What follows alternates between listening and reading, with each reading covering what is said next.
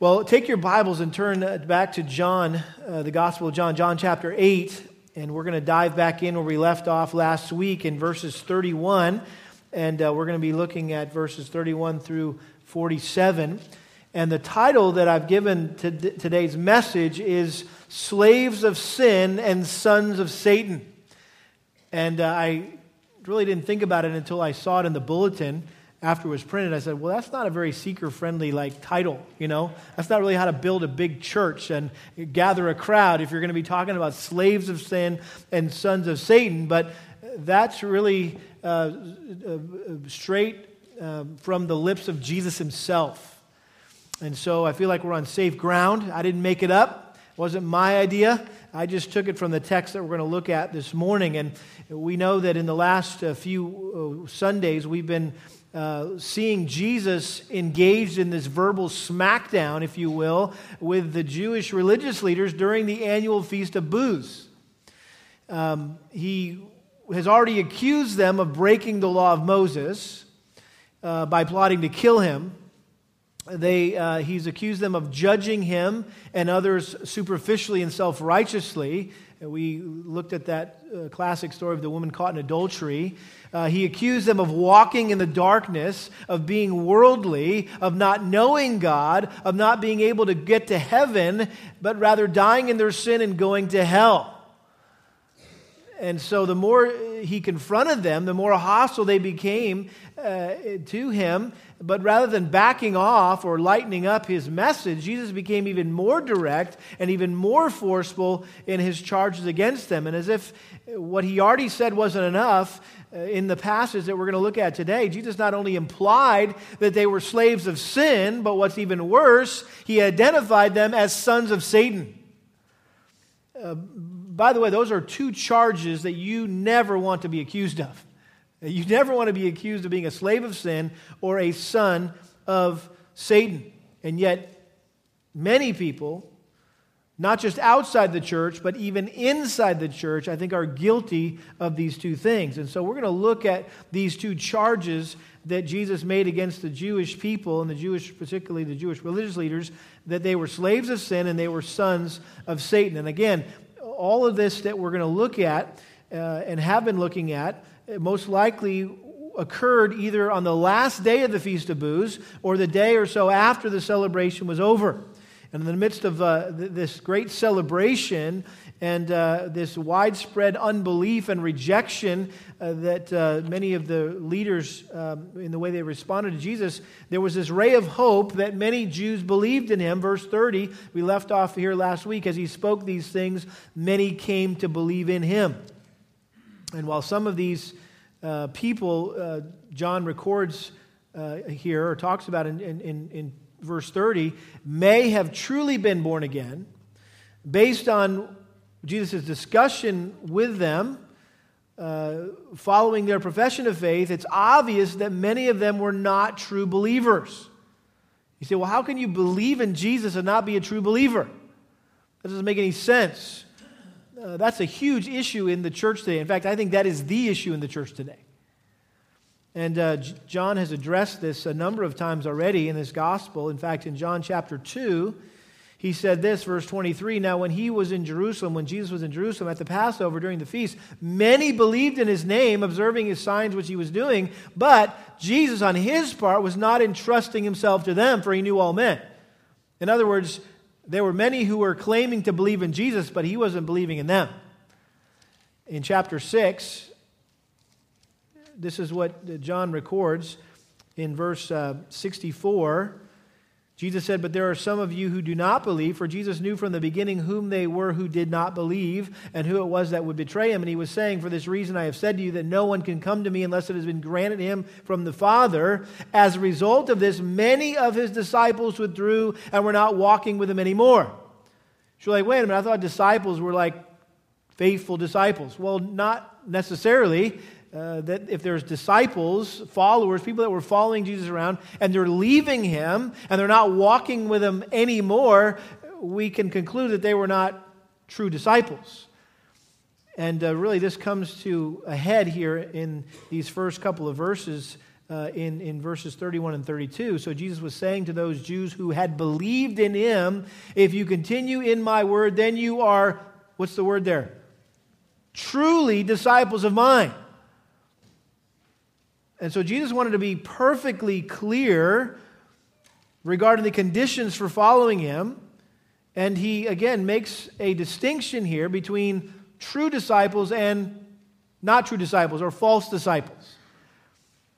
And notice what he says. He says, if you're a true disciple, you continue in my word. If you continue in my word, then you are truly disciples of mine. That phrase, continue in my word, is critical here. It means to continually abide or habitually obey the teaching of Jesus, living a life of obedience to Christ. What was the Great Commission? Remember Matthew, uh, uh, Matthew 28, 19 and 20. Go and make disciples of what? All nations, baptizing them in the name of the Father, the Son, and the Holy Spirit. The implication there is that somebody got saved, and so they need to get baptized. But then you just leave them wet, right? You just they get baptized. You say, "Hey, I'm glad I met you. Glad I got to lead you to Christ. Glad you're baptized." And then you move on to somebody else. What's the next phrase? Teaching them to observe or obey all that I've commanded them. And so there's an aspect of discipleship, following Christ. It's not just coming to know Christ, but it's also obeying Christ and continuing in Christ. Uh, some think, well, I've, I've, I've come to know Christ, but the question is, are you continuing in Christ? It's not enough just to come to Christ, you need to continue in Christ. And I think that a life of obedience to the truth of God's word is the premier evidence that a person is truly saved. I didn't say that. Jesus said that. Notice here in the Gospel of John, John chapter 14, verse 15. This was a, a theme throughout this gospel. John 14, 15. Jesus said, If you love me, you will keep my commandments. Verse 21 He who has my commandments and keeps them is the one who loves me. Verses 23 and 24. If anyone loves me, he will keep my word, and my Father will love him, and he will come to him and make our abode with him. He who does not love me does not keep my words. Chapter 15, verse 10. If you keep my commandments, you will abide in my love, just as I have kept my Father's commandments and abide in his love. Verse 14, you are my friends if you do what I command you. And then we know that this is not the only book of the Bible that John wrote. He also wrote three epistles, right? 1st, 2nd, and 3rd John. And he continues this theme in his first epistle, in 1 John chapter 2, verse 3. He says, By this we know that we have come to know him. In other words, he's about to tell us how we can know for sure that we've come to know Jesus Christ. How do you know? If we keep his commandments. The one who says, I have come to know him, and does not keep his commandments is a what? A liar, and the truth is not in him. But whoever keeps his word in him, the love of God has truly been perfected. By this we know that we are in him. The one who says he abides in him ought himself to walk in the same manner as he walked. And how did Jesus walk? He walked in obedience, right, to his heavenly Father. And so, all that to say, a true Christian perseveres in their relationship with Jesus Christ. They continue in His Word. It's not just, uh, I, I, I, made a decision, you know, when I was, uh, you know, 12 years old, and, and I've never really uh, followed the Lord after that. But I know I'm saved because I threw a stick in the fire, and I prayed a prayer and I signed a card. And my parents always tell me that's when I got saved. But you've never really once lived a life of obedience to the Lord Jesus Christ. Or maybe some of your testimony is, and, and uh, I've met many of you that have this testimony, uh, that you made some kind of profession of faith when you were a child or a young person, uh, but there was never really any evidence uh, of a life of obedience until maybe you turned 30 or maybe you got married or had your first child and God used something or a crisis in your life, and that's when your life changed. That's when you begin to live a life of obedience. I would say, based on the authority of God's word, you didn't get saved when you were 12, you got saved when you were 30. And that's sometimes hard for us to grasp, but you have to go back to the scriptures and, and say, hey, if you don't know for sure, right, when you got saved, go with what the Bible says. If any man be in Christ, he's a new creature, right? And, and here is a continuance of obedience. Now, that's not to say, listen carefully, I don't want you to misunderstand what Jesus is saying here. Uh, that's not to say that a, that a true Christian, a true disciple of Christ, uh, will never backslide from time to time. They'll never struggle with sin or, or have, have, have some sinful habits that they're struggling through and, and seeking to mortify. But I don't think a true Christian can ever permanently walk away from Christ and just punt the faith. Again, a, a true Christian doesn't obey God's word perfectly, but they obey it consistently. There, there's a pattern of obedience in their life. Now, again, let me balance out what Jesus is saying here, and I appreciate what William MacDonald said in his Believer's Bible commentator, commentary. He said this, quote, there, that these people, uh, we're, we're, we're not saying that we're saved by abiding in his word, but we abide in his word because we're saved. Let me say that again. We're not saved by abiding in his word, but we abide in his word because we're saved. And so the point is, as we, as we study Christ's words, he helps us through the Holy Spirit, which he sent to help us grasp the word's meaning and apply it to our lives. We know that from John chapter 16, uh, verse 13. Listen to what he says here. He says, But when he, the Spirit of truth, comes, he will guide you into all the truth. And so the Spirit of God is, is helping us know the word of Christ and, and, the more we know His Word and the more we put it into practice in our lives, the more we'll experience freedom from sin. Notice what He goes on to say If you continue in my Word, then you are truly disciples of mine, and you will know the truth, and the truth will make you free. In other words, you will no longer be mastered by sin. You will have a new master, and that is Jesus Christ. Years ago, I read a book called How to Say No to a Stubborn Habit by Erwin Lutzer. It's a great book, and I'll never forget it. It had a huge impact in my life in, in, in the early days when I, I, I was growing in, in, in, as, a, as a new believer.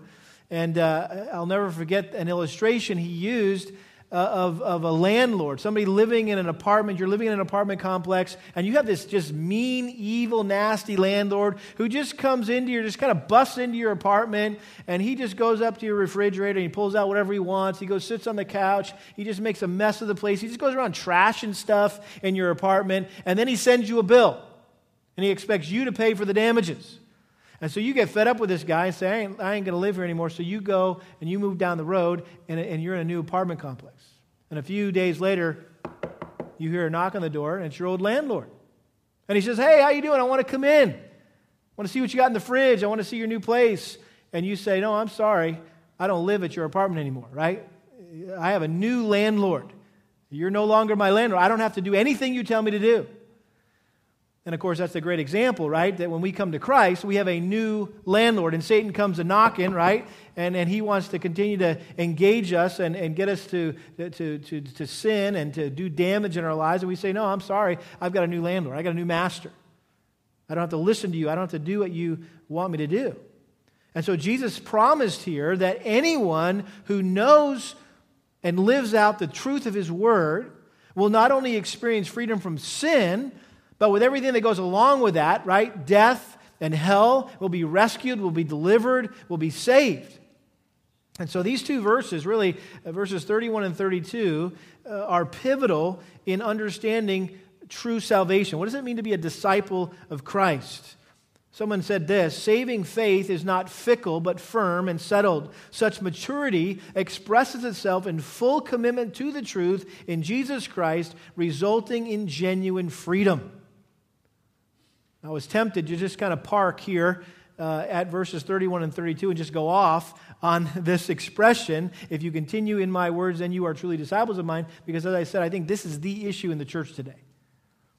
There's a whole lot of people claiming to be Christians, right, with zero evidence in their lives um, of, of being believers because they're, they're not continuing in the Word. They're not living a life of obedience to the Word of God. Well, notice how these people responded. It says, They answered him, We are Abraham's descendants, verse 33, and have never yet been enslaved to anyone. How is it that you say you will become free? Now, some say that these people who are responding here may be those unbelieving Jewish leaders who had opposed Jesus throughout this entire conversation. Uh, or again, it may refer to these Jews who had professed faith in Christ but now we're beginning to see that it maybe wasn't genuine saving faith. It was mere mental assent. It wasn't a true heart commitment to Christ because when they start hearing uh, some of the conditions for following Christ, they kind of bow up a little bit. They got to take a step back. And they immediately resent Jesus' reference to being freed. And they're like, listen, we're, we're the descendants of Abraham. We haven't been a slave to anybody, ever. Apparently, their, um, their pride in their ancestry as descendants of Abraham blinded them, right, to the fact that uh, they had been in bondage many times in the past.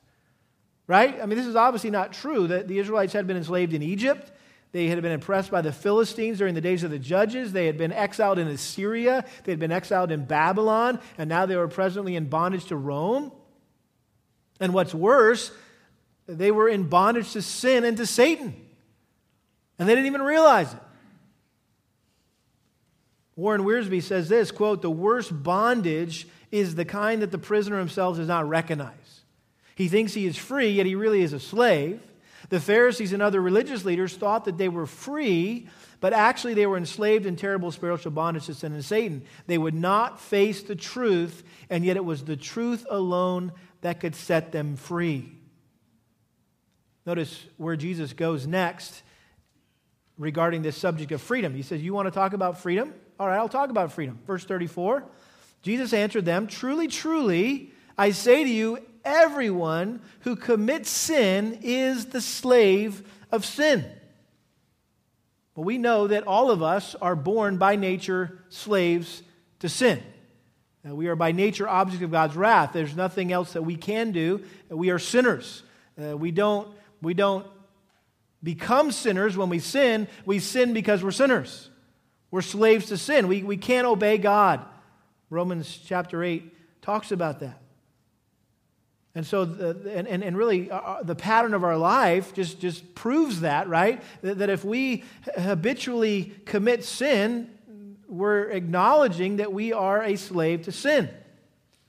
And again, the idea here is, is, is practicing sin on a continuous basis rather than an occasional lapse into sin. Big difference here, okay?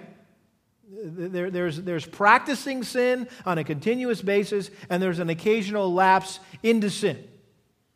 The latter of which we think, we believe, right? I believe the scripture teach that, that Christians, believers, sin. We still sin. We still struggle with sin. We still battle with sin. And we're seeking to mortify sin through the power of the Holy Spirit. But notice the, the, this imagery of, of, of, slavery to sin. It's not um, exclusive to Christ. Paul picked up on this imagery in Romans chapter 6. Romans chapter 6, verse 15 Paul says, What then? Shall we sin because we are not under law but under grace? May it never be. Do you not know that when you present yourselves to someone as slaves for obedience, you are slaves of the one whom you obey, either of sin resulting in death or of obedience resulting in righteousness? But thanks be to God that though you were slaves of sin, you became obedient from the heart to that form of teaching to which you were committed.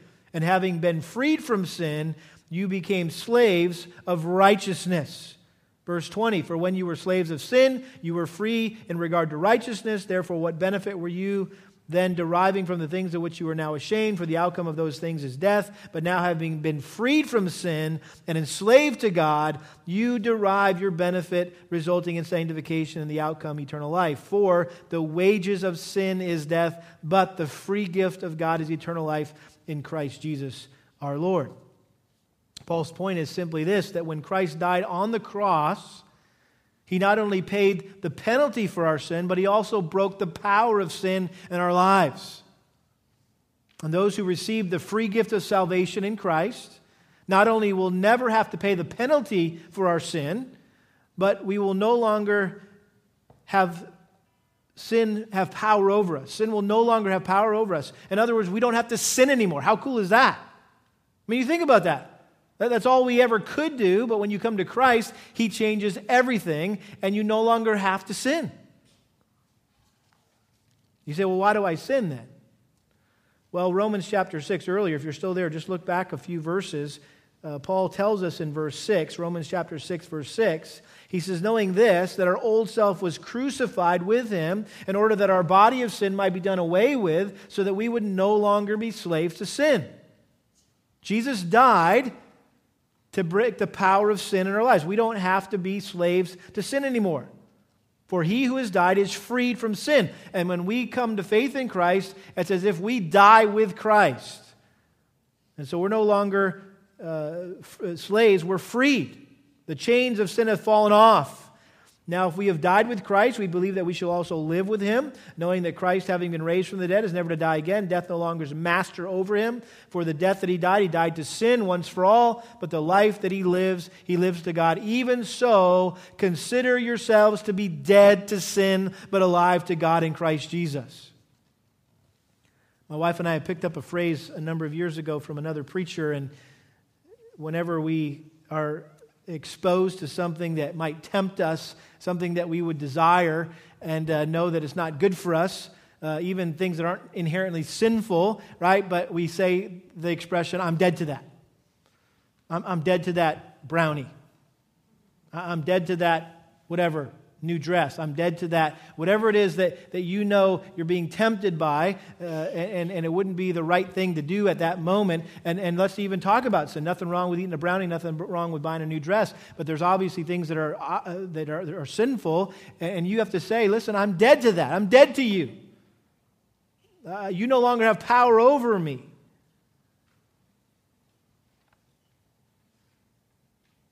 And yet, so, so often we, we live as slaves of sin. In fact, I was looking at another verse I didn't put in my notes, but it stuck in my mind because I wrote it down in a little post-it on my desk because I didn't want to forget this one because it was so convicting. 2 Peter chapter 2 verse 19, for by what a man is overcome by this he is enslaved. For by what a man is overcome by this he is enslaved. So what overcomes you? What do you give into? Right? Well, whatever it is, right? You just do a quick evaluation in your life. That, that one thing that you constantly give into, you can't, you can't seem to get past. Uh, you always give into that. Well, guess what? The Bible says that you're a slave to it. Just to kind of give you a little something to work on, right, this week, right? What, what is it that overcomes me? What do I give into? I don't want to be a slave to anything. Well, back in John chapter 8, Jesus continues to develop this um, concept of being a slave of sin. He says, The slave does not remain in the house forever, the son does remain forever. And I think Jesus may have had in mind here the, the two sons of Abraham, right? They wanted to continue to talk about uh, being Abraham's descendants. And so he, he talked about, he was maybe thinking about Abraham's two sons, Isaac and Ishmael. Um, we know that Ishmael was not the true son. He was considered a slave and was ultimately cast out of the house, right? Whereas Isaac was the true son and he enjoyed the blessing as the true son. Um, I think what Jesus is simply saying here is a slave may live in the master's house and enjoy some of the blessings and benefits, but because he's not a member of the family, he has no permanent status. There's, he has no guarantee of the future. He has no security. He could get kicked out at any time. You say, I don't want to be a slave. I want to be a son. I want to have the status of son. How does that happen? Well, Jesus makes all the difference. Verse 36 So if the son makes you free, you will be free. What? Indeed. Jesus is the true Son of God, and He alone can change your status from a slave to sin to a son of God. I love how Paul describes this transformation uh, from going from a slave to a son. In Galatians chapter 4, verse 4, he says, But when the fullness of time came, God sent forth his son, born of a woman, born under the law, so that he might redeem those who were under the law, that we might receive the adoption as sons. Because you are sons, God has sent forth the Spirit of His Son into our hearts, saying, or crying, Abba, Father. Therefore, you are no longer a slave, but a son, and if a son, then an heir through God. He goes on in chapter 5, Galatians 5:1, it was for freedom that Christ set us free. Therefore, keeping, therefore keep standing firm and do not be subject to a yoke of slavery.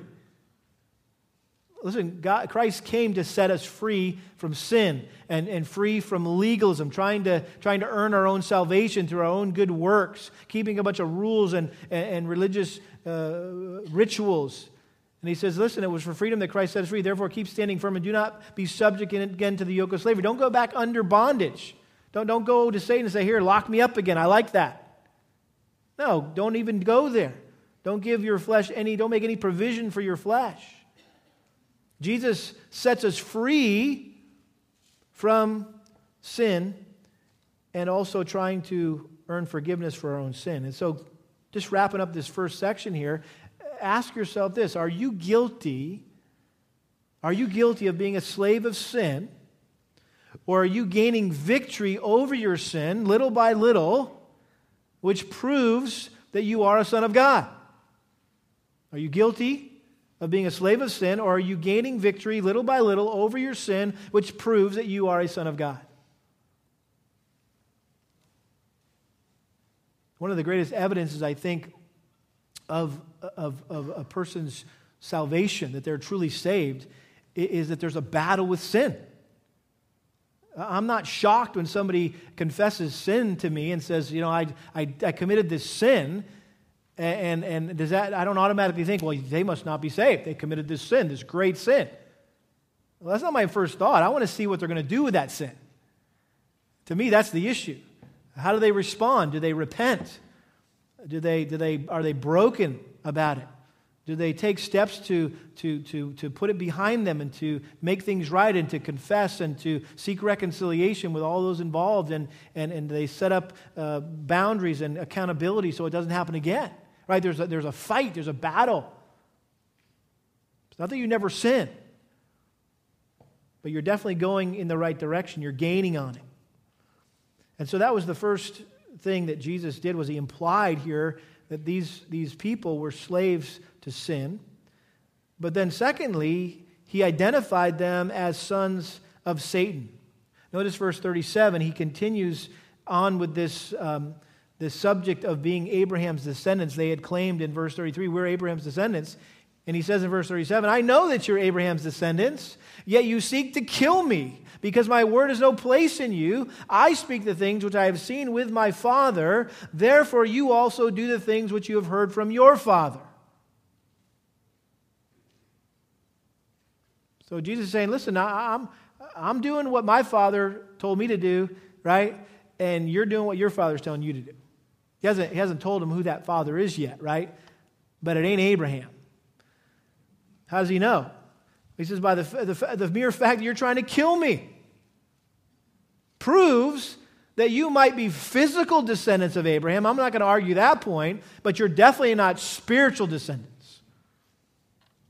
And we know this was a, uh, something that Paul picked up in his epistles, uh, Romans chapter 2 verse 28 For he is not a Jew who is one outwardly, nor is circumcision that which is outward in the flesh, but he is a Jew who is one what?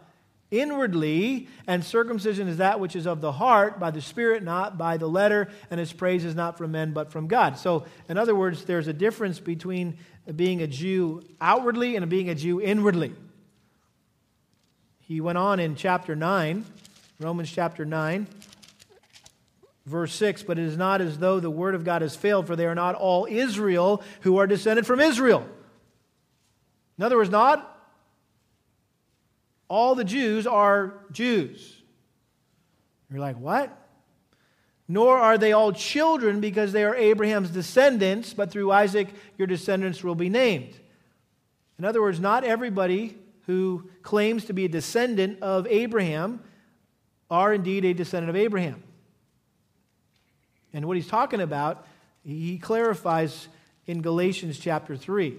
He finally comes right out and says it So you can't mistake what he's getting at here. After this discussion in Galatians chapter 3 about the faith that Abraham had, he believed in God, and God credited to him as righteousness. And he goes on, he says in verse 29, this is Galatians chapter 3, verse 29, and if you belong to Christ, then you are Abraham's descendants, heirs according to the promise. In other words, you could be a, a Jew and say, hey, I'm a Jew, I'm a descendant of Abraham, and, and that may be true physically, but from the Bible's perspective, from a, from a spiritual perspective, you're not a Jew unless you know Jesus Christ as your personal Lord and Savior. And we know that many Jews today reject Christ, right? So they're not, in the true sense, ancestors of Abraham. They're not following his example of placing their faith in the provision that God made for them through the Messiah.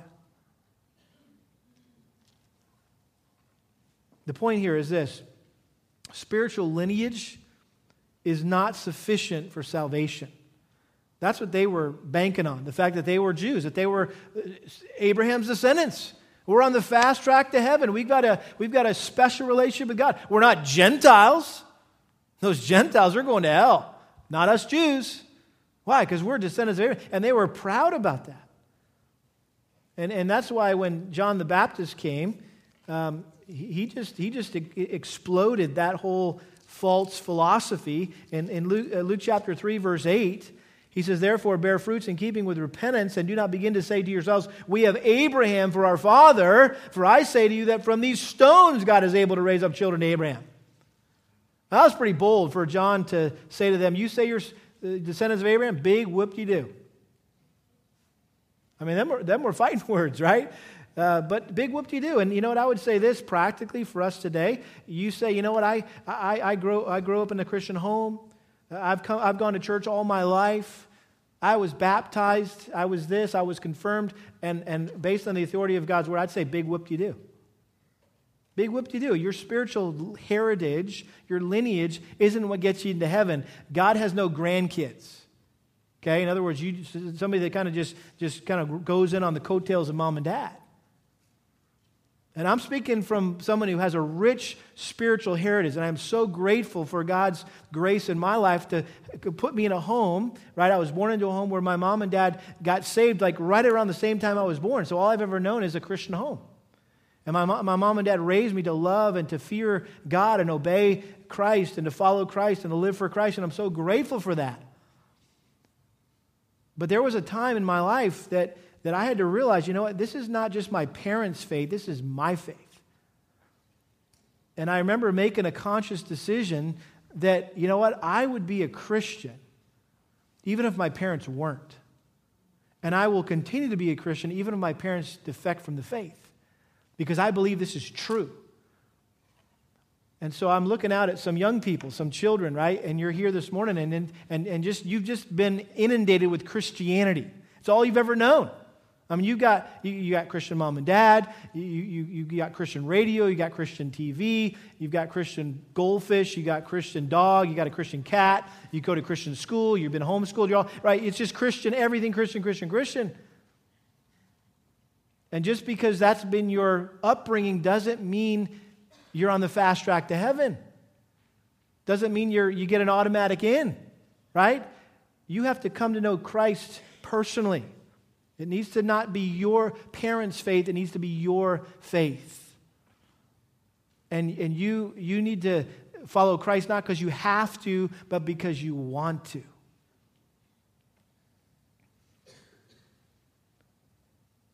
Jesus, again, is simply saying that he perfectly represented his Father while he was here on earth. He did and said exactly what God had commissioned him to say and do. I speak the things which I have seen with my Father, therefore you also do the things which you heard from your Father. And, and guess what? You, in the same way, Pharisees, religious leaders, you're, you're doing and saying what your Father is telling you to say, but it's not Abraham, it's someone else. And again, he's still kind of holding, holding back his ace in the, he had an ace in his boot, I guess, you know, and he was just holding on to that, and he was going to reveal that here in a, in a, in a moment. Verse 39 They answered and said to him, Abraham is our father. Jesus said to them, If you are Abraham's children, do the deeds of Abraham. But as it is, you are seeking to kill me, a man who has told you the truth, which I heard from God. This Abraham did not do. You are doing the deeds of your father. So again, the Jews continue to insist that Abraham was their father, and so Jesus gave them the benefit of the doubt. He said, Fine. If you, if you are Abraham's descendants, then imitate Abraham's obedient faith. And we have many examples of Abraham's faith and obedience in the book of Romans, in the book of Hebrews, right? He kind of takes a big chunk of that hall of faith there in Hebrews chapter 11 and all the things that Abraham did by faith, by faith, by faith, he obeyed. James chapter 2 talks about how, how he believed in God, and again, it was reckoned to him as righteousness. In fact, James chapter 2 says that Abraham was God's friend, and he obeyed God. Whereas the Jews were, were acting like God's enemies here, and they were despising and they were disobeying God's son. In other words, they were, they were diametrically opposed. Their conduct was diametrically opposed to the conduct of Abraham. And typically, children look like their parents, right?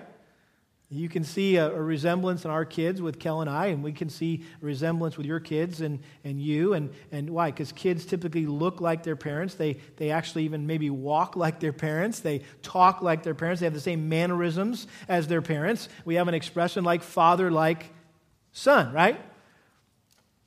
Well, Paul said in, in Ephesians chapter 5, therefore be imitators of God as beloved, what? children. So be like your father and walk in love, just as Christ also loved you and gave himself up for us. And so the awful way that these Jews were treating God's son proved that, that someone other than God was their real father. We've all had to deal with that, um, th- those billboards or those magazine um, ads or even maybe commercials on TV about this DNA paternity testing, right? And unfortunately, we live in a day and age where there's a lot of question marks on like whose baby is that, whose kid is that, right? And so there's this thing hey, you want to know who your parents are, you want to know whose child that is, who fathered that child, get some DNA, right? And we'll see if they match. And so the spiritual DNA of these Jewish religious leaders clearly revealed that God was not their father. And yet that didn't stop them from arguing that he was. And notice again how they respond to Jesus. Verse 41 they said to him, We are not born of fornication, we have one Father, God. Again, I think they were most likely referencing all the the rumors and the stories that had been circulating about Jesus' birth. Here was this um, guy who was claiming to have been born of a virgin. Uh, yeah, right. We're going to believe that. We know that this guy was uh, conceived in sin out of wedlock. He's an illegitimate child. Well, Jesus made it clear that they were the Ill- illegitimate children. Verse 42 Jesus said to them, If God were your father, if God were your father, you would love me. For I proceeded forth and have come from God. For I have not even come on my own initiative, but he sent me. Why do you not understand what I'm saying? It is because you cannot hear my word. So, the main piece of evidence here that Jesus exposed to prove that God was not their father was that they hated him. I mean, how could you possibly be God's child if you don't love the one person that God loves the most, his own son? And I'll just be frank with you if you don't love our kids, we're probably not going to get along real good. Okay? That's just the way to, and you'd say the same thing, right? If you don't love our kids, we're probably not going to have a really good relationship, right? This is a, this is a family affair here. Okay? And they're, like, how, how can you claim that God your father when you don't love his son? Makes no sense. I heard someone say a number of years ago, and I've never forgot it. I think it's an excellent um, criteria or way to examine yourself to see if you're truly saved. And uh, they simply said this that the way you know for sure you're a Christian is three things are true of you. Number one, you love Christ. Number two, you hate sin. And number three, you have a desire to obey. So ask yourself that. Do you honestly, can you honestly say that you love Christ? That you honestly love Jesus Christ. And number two, that you hate sin. I mean, you really hate sin. It's not that you never sin, but when you do sin, you hate it. And you want to kill it in your life. And number three, do you have a genuine desire to obey? I mean, do you really, is that the, the desire of your heart that you really want to obey? You don't necessarily obey all the time perfectly, but that's what you really want to do.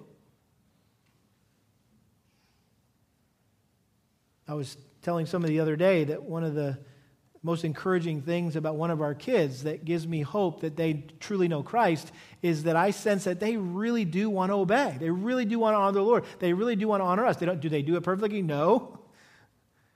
But I sense they really do want to do that. That's an encouraging fruit to look for as parents and in our own hearts. And so the Jews, they didn't love Christ, nor did they have a desire to obey his word. In fact, they couldn't even understand what he was saying. Why do you not understand what I'm saying? It is because you cannot understand. I think that's another major assurance of your salvation. If you're looking for ways to test yourself, the Bible says examine yourself to see whether or not you're in the faith, to see if you're a true disciple of Christ, is ask yourself, do you understand? Are you able to understand and comprehend God's word? I mean, when you open up God's word and you ask the Lord, would you give me uh, wisdom? And, and, and I, as I read your word and you open up God's word and you read it, does it make sense to you? Or is it just all a bunch of mumbo jumbo? And it always concerns me when somebody says, you know, I don't get anything out of the Bible. I, I've read, I try to read it and I just don't get anything out of it. I don't even understand what it's saying. Well, my first thought is maybe that's because you don't have the Spirit of God in you, because the Bible says the natural man cannot understand the things of God, right, unless the Spirit reveals it to them. Now, it could be that they've never really been trained in how to study the Bible, right?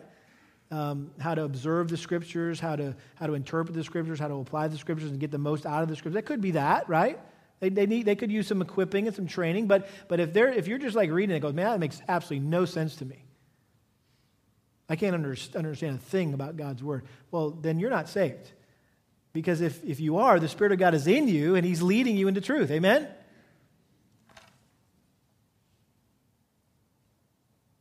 Well, Jesus finally comes right out and says it. Verse 44 You are of your father, the devil. The devil is your daddy.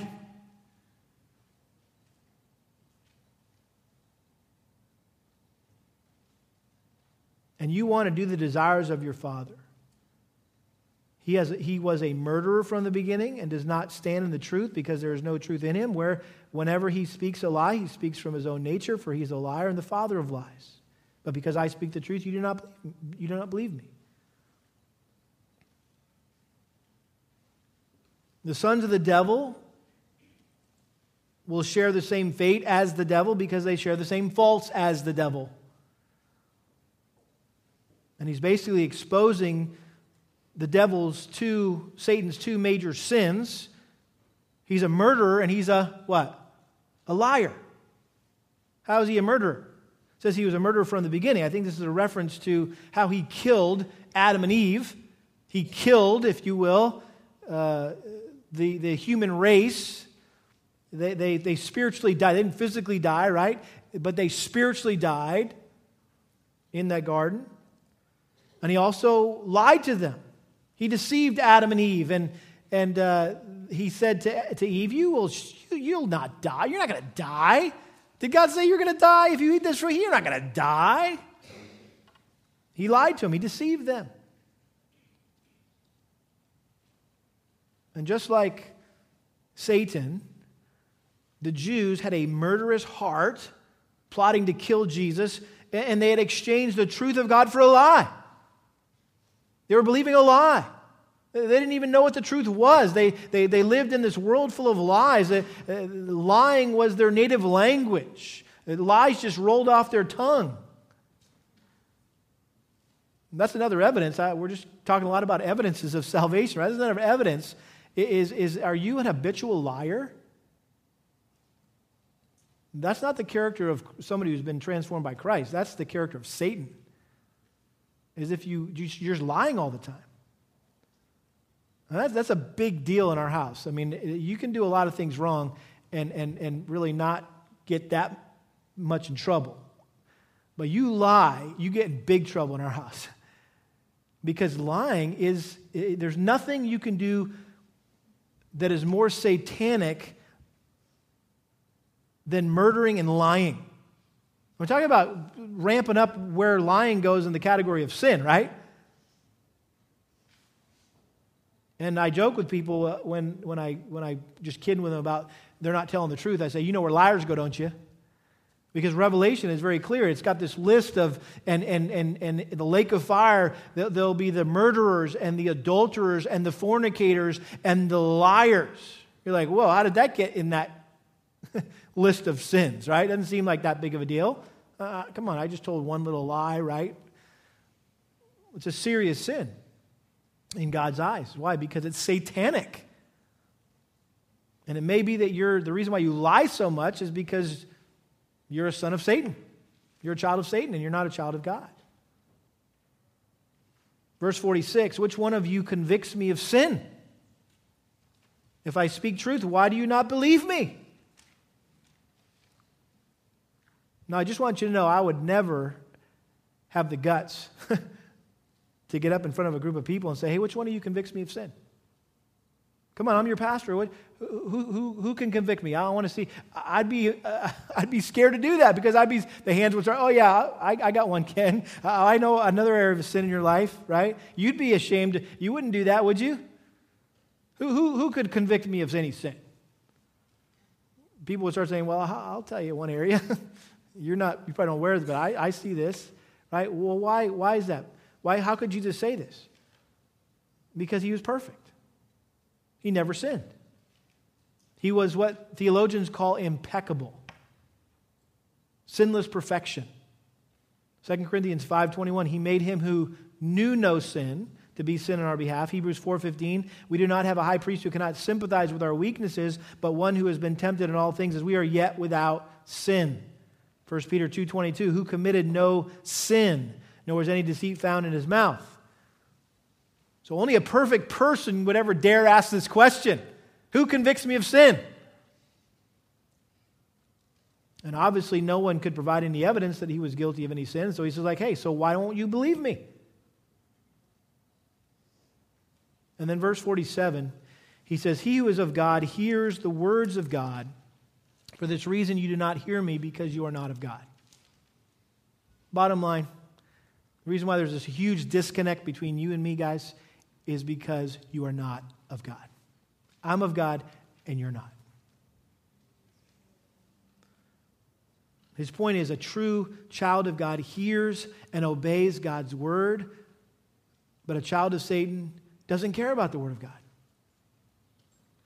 And because they didn't recognize God's voice speaking in Jesus, through Jesus, it, it's plain to see that these, these Jews, they weren't not God's kids, they were Satan's kids. And if I could just get real practical, I mean, how does this relate to us, okay? I would just say this that if you're sitting here this morning and you could care less about what's being said right now, like you just don't care. Like you're checked out, you've been checked out. And you've been kind of messing with the people around you, you've been on your phone, whatever. You're thinking about what's going to happen this afternoon, what you got to go to this, do this week. You, you are just not at all interested in what's happening here. Then that may be evidence that you are of your father, the devil. You think about that. I mean, children of God, when, when God's word is, is proclaimed, they're, they're, they're keyed in, right? They're listening because they want to hear what God has to say to them. They care about what their daddy has to say so they can be who their daddy wants them to be. But a son of Satan's like, oh, oh that's that preaching stuff again. Uh, I'm going to take a nap. Well, that's not evidence of a child of God. And so ask yourself are you guilty of being a son of Satan, or do you love Christ and do you listen to his word, which proves you are a son of God? Do you love Christ and do you love his word?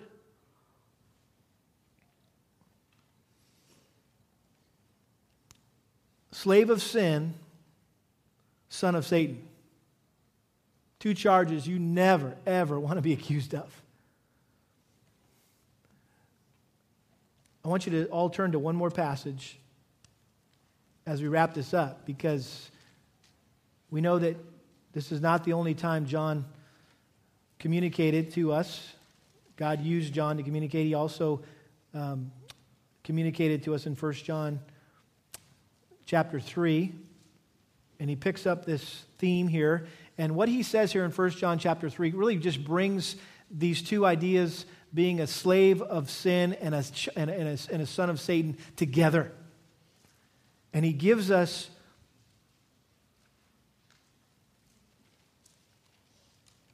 a way to know for sure which one we are. Listen to what he says, 1 John chapter 3 verse 4.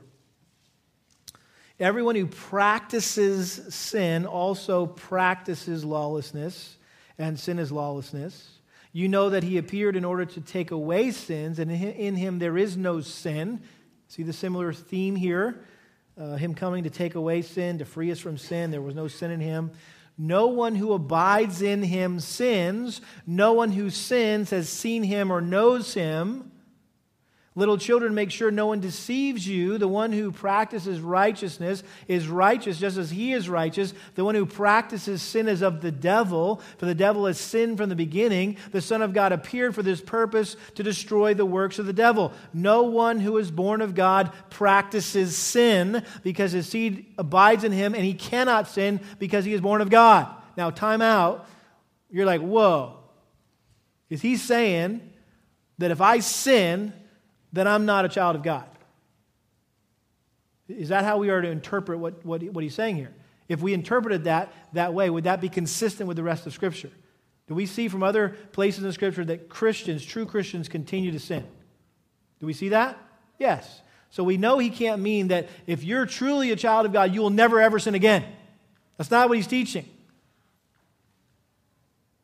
Okay, having said that, look at verse 10. By this, the children of God and the children of the devil are obvious. In other words, there should be nobody in here this morning going, Well, I just don't know. It's just not really clear. No, it's, it says it's obvious who the children of God are and who the children of the devil are. Anyone who does not practice righteousness is not of God. Now, again, the word that I've emphasized over and over again because John emphasizes it over and over again is the word what? Practice. What does it mean to practice something? It means you do it over and over and over and over and over until it becomes a habit, right? And so he's saying, listen, if you are living a habitual lifestyle of sin, you are not a child of God. You're a child of the devil. And you're like, well, man, but I sin so much. So does that mean I'm not saved?